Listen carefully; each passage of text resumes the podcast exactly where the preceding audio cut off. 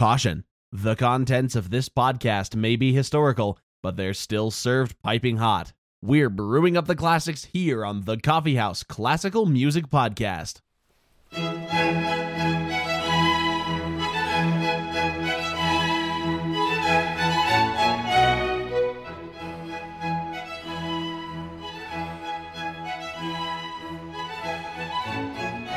Hello and welcome to the Coffee House Classical Music Podcast. My name is Asa.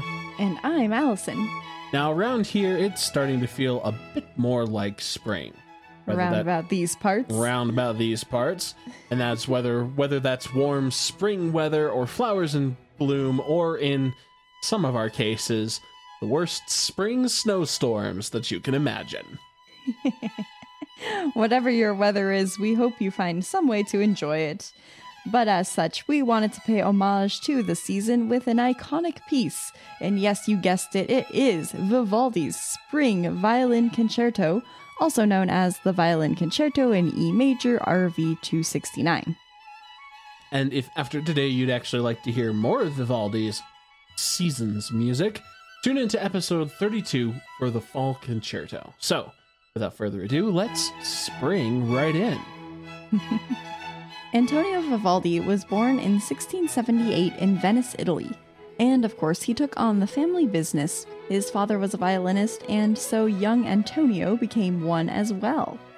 And music, particularly the violin, was very well suited for Vivaldi, for he actually suffered from an unknown lung disease his entire life. So, really, a wind instrument would have been difficult for him. During this time, musicians had few choices for employment. They could find a patron, or they could join the church. Vivaldi chose the latter, and after years of training, he was ordained as a priest in 1703. He gained the awesome nickname, the Red Priest, because of his red hair. Now, apparently, this was not actually his choice to become a priest, but rather a family financial choice as his schooling for the priesthood was free. Soon after being ordained, Vivaldi was appointed to the Pio Ospedale della Pieta, which is an orphanage, and that was to pass on his education to those less fortunate. Here, he composed for and taught orphan girls. His resulting orchestra often put on showcases of his music for religious services and for visiting foreign nobility. But Vivaldi had bigger dreams than just the Ospedale.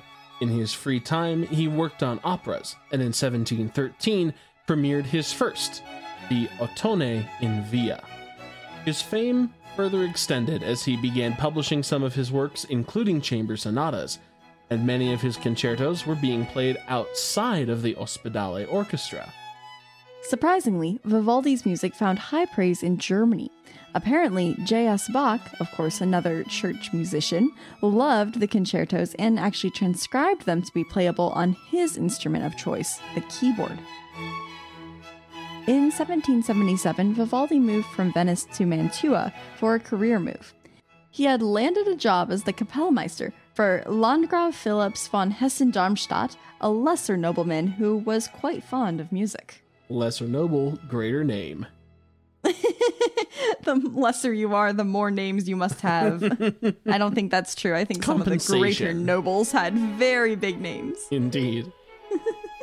Here he provided various types of works, mostly of the vocal variety, while he was in this post. After two years, his post with Van Hessen Darmstadt expired, but Vivaldi continued traveling and writing works commissioned by international patrons. Due to his excellent teaching skills, he still retained his post at the Ospedale with the requirement that he send them two concertos per month to perform. By 1725, Vivaldi had mastered the operatic genre with a rate of about two operas per year being premiered. He also really filled his role as a master of the string concerto during this time. In 1725, he published his Opus 8 of concertos, jointly titled The Trial of Harmony and Invention. That sounds like a Zelda dungeon. okay, Mr. Nerdy Video Game Master. Maybe Vivaldi was the nerdy video game master. it's kind of what it's looking like, honestly. He is the ultimate boss that you must fight. the Red Priest, of course. Yes. Yes. See? He obviously is. Okay. Yeah. he is a video game master. Ugh. anyway, this collection included four of his most famous works, which is, in fact, the Four Seasons concertos, which we are looking at one of today. Coming soon after this publication, Vivaldi successfully tried his hand at composing for winds, with several lovely flute concertos as well. During the 1730s, Vivaldi traveled extensively around Europe. He liked to be intimately involved with the production of his opera premieres, no matter where they took place. That's a good excuse to travel. Absolutely, I wish I had some opera premieres. By this time, though, Vivaldi was publishing less and less, but that's not to say that he quit composition. Apparently, he was a shrewd businessman and found that he made more money by selling manuscript versions of his works on commission rather than going through a publishing company. In 1740, Vivaldi returned to Venice from his travels only to find it in economic ruins. And this simply would not do. So, after nearly 40 years of service, he finally resigned from his post at the Ospedale and went to Vienna, where his patron was Charles VI. This could have been a smart move had it not been for what Vivaldi described as an internal fire, meaning his bronchial disease he had struggled with since childhood. He died from an attack of this disease in 1741. So now let's move on to the music with the Spring Violin Concerto from Vivaldi's Four Seasons. This is a three movement concerto with the typical fast, slow, fast movement structure. The entirety of The Seasons was written sometime around 1720, and the manuscript was then published in 1725. Though the pieces were written for Vivaldi's students, the publication actually has a dedication to Count Wenzel von Morzin, a distant Bohemian patron who somewhat supported Vivaldi from this distance and actually greatly admired his works. Now, there has been much debate about these seasons concerti. At one point, Vivaldi had stated, quote, there is only music, as a general statement that music should stand on its own. Yet, with the seasons, he actually wrote sonnets about each season to accompany the works and includes the poem lines in the music, thus making the works programmatic, or telling a story through music. And so some people might say that that is hypocritical, but honestly, we're just glad to have gotten some great music as a result. Indeed, we are. so here is the text that the music is referencing. Spring has arrived, and joyfully the birds greet her with glad song, while at Zephyr's breath the streams flow forth with a sweet murmur. Her chosen heralds, thunder and lightning, come to envelop the air in a black cloak. Once they have fallen silent, the little birds return anew to their melodious songs. Then, on the pleasant, flower bedecked meadow, to the happy murmur of fronds and plants, the goatherd sleeps next to his trusty dog. To the festive sound of rustic bagpipes, nymphs and shepherds dance beneath the beloved sky at the glorious appearance of spring. Ah, so picturesque. That's lovely. so the first movement of the spring concerto starts with the whole accompanying ensemble playing what is called the ritornello. And this means that it's basically just music that's not featuring the soloist.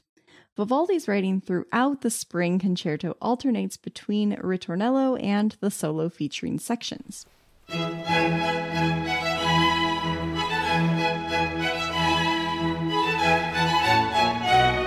Also, since there's a lot of repetition throughout, ensembles generally use dynamic contrast. Here, the ensemble begins forte, repeats in piano, and then turns it back up to forte.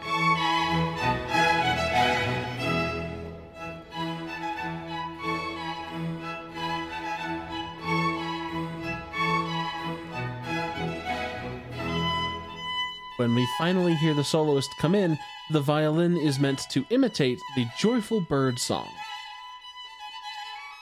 Other accompanying ensemble violins join in to add more texture for the whole violin bird flock.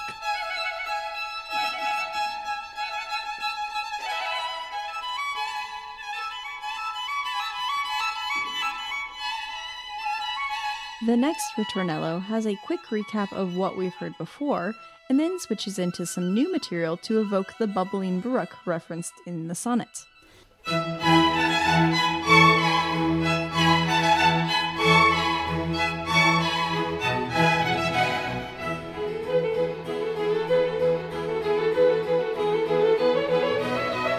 The harmonies are slow to change. Obviously, this is not a roaring river.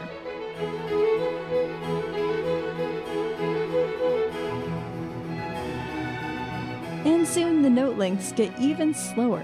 Perhaps now the observer of the stream has turned their eyes to the sky to see clouds slowly drifting by with the sonnet's mentioned zephyr. But that zephyr doesn't stay peaceful for long. There are some little gusts that blow the tree branches and new leaves all around.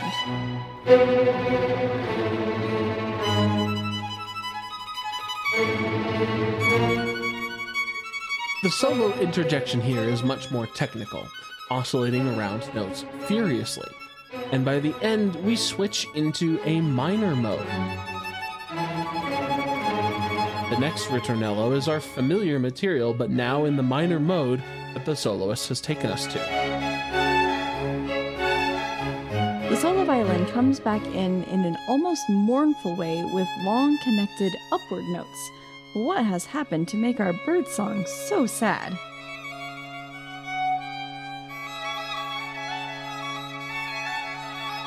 A thunderstorm. Oh my. Here, as the soloist sustained a trilled note on their line, another violinist comes in with a mimicked upward scale. This combination creates some fun dissonance between the moving and sustained notes.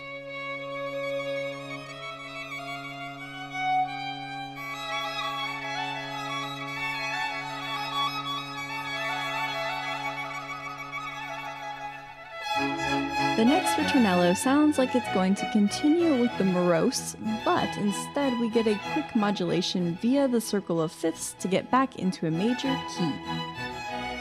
And the soloist follows suit. This next bit of solo is some of the more melodic playing we've heard so far, rather than just scalar and technical patterns. And the whole movement ends with one final ritornello to recap the start of the piece.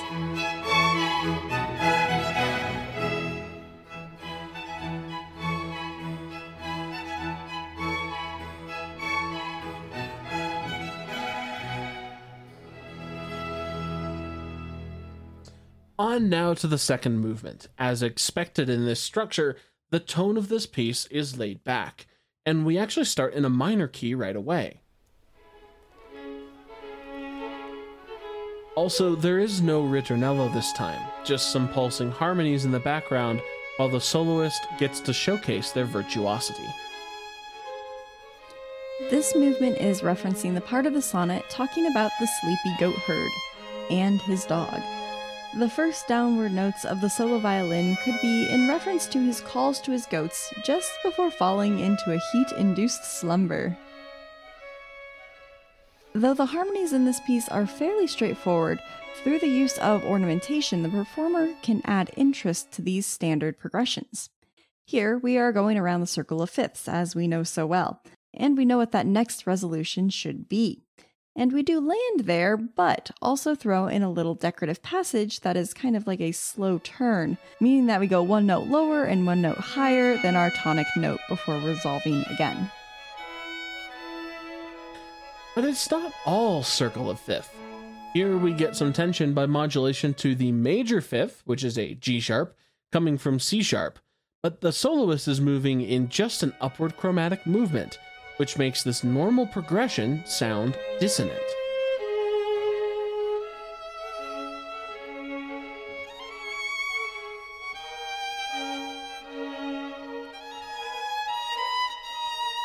The second half of this movement is basically a decorated repetition of the first part. It's a very sleepy time for a goat herd and his dog.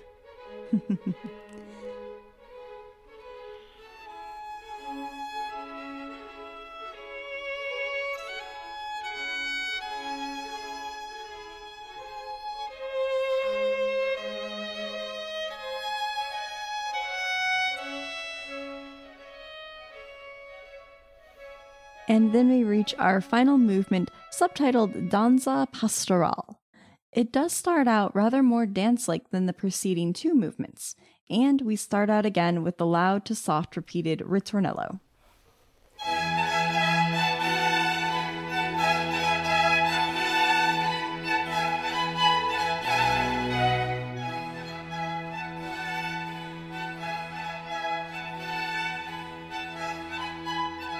Now, it's a pity that much of Vivaldi's works had fallen out of favor before being rediscovered in the 1900s. Otherwise, we may have been able to demonstrate this piece as an inspiration to Beethoven for his Pastoral Symphony number 6. but maybe there's something to be said for the evocative nature of nice weather and gathering for folk dances that is just timeless. Yeah, we don't need any Baroque inspiration for our Beethoven. He can come up with it on his own. The soloist then enters this movement with more of an introductory phrase than a technical flourish, because that part comes next.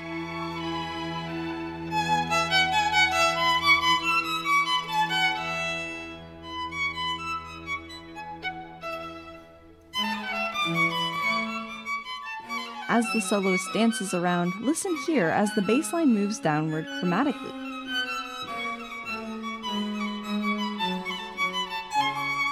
This part is interesting because it is really just the bass and soloist playing, unlike the other times we've heard the soloist actually having exchanges between other violinists within the orchestra. However, we do get that back and forth kind of thing with the upper strings in the next solo break. This time, the other violins are giving punctuation to the ends of the soloist's phrases rather than giving responses to them.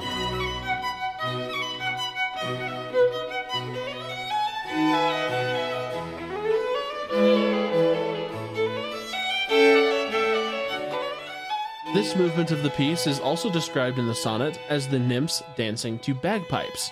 Bagpipes can create a very loud, sustained note, and we have that mimicked here with the violinists sustaining the drone under little flourishing passages.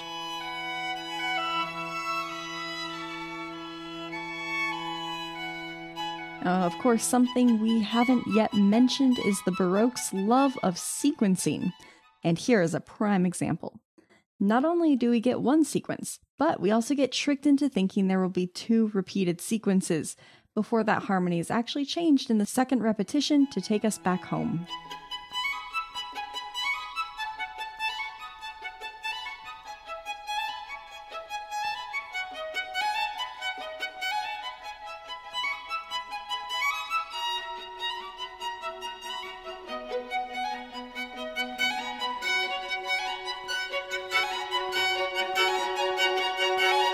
And we get some great modulations in the ritornello section, starting with a drastic change to minor. And included in this, we get some circle of fifths action, with the bass instruments getting a chance finally to play the melody.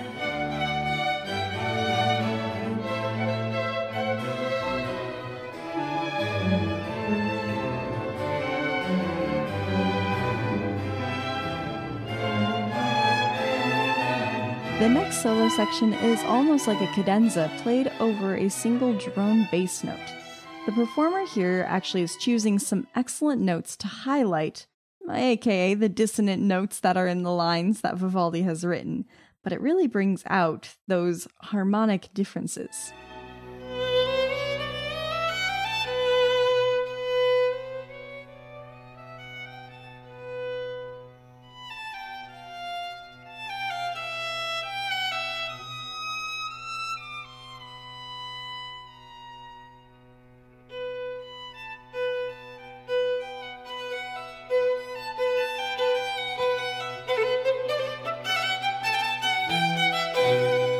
Yet again, we end with our ritornello theme.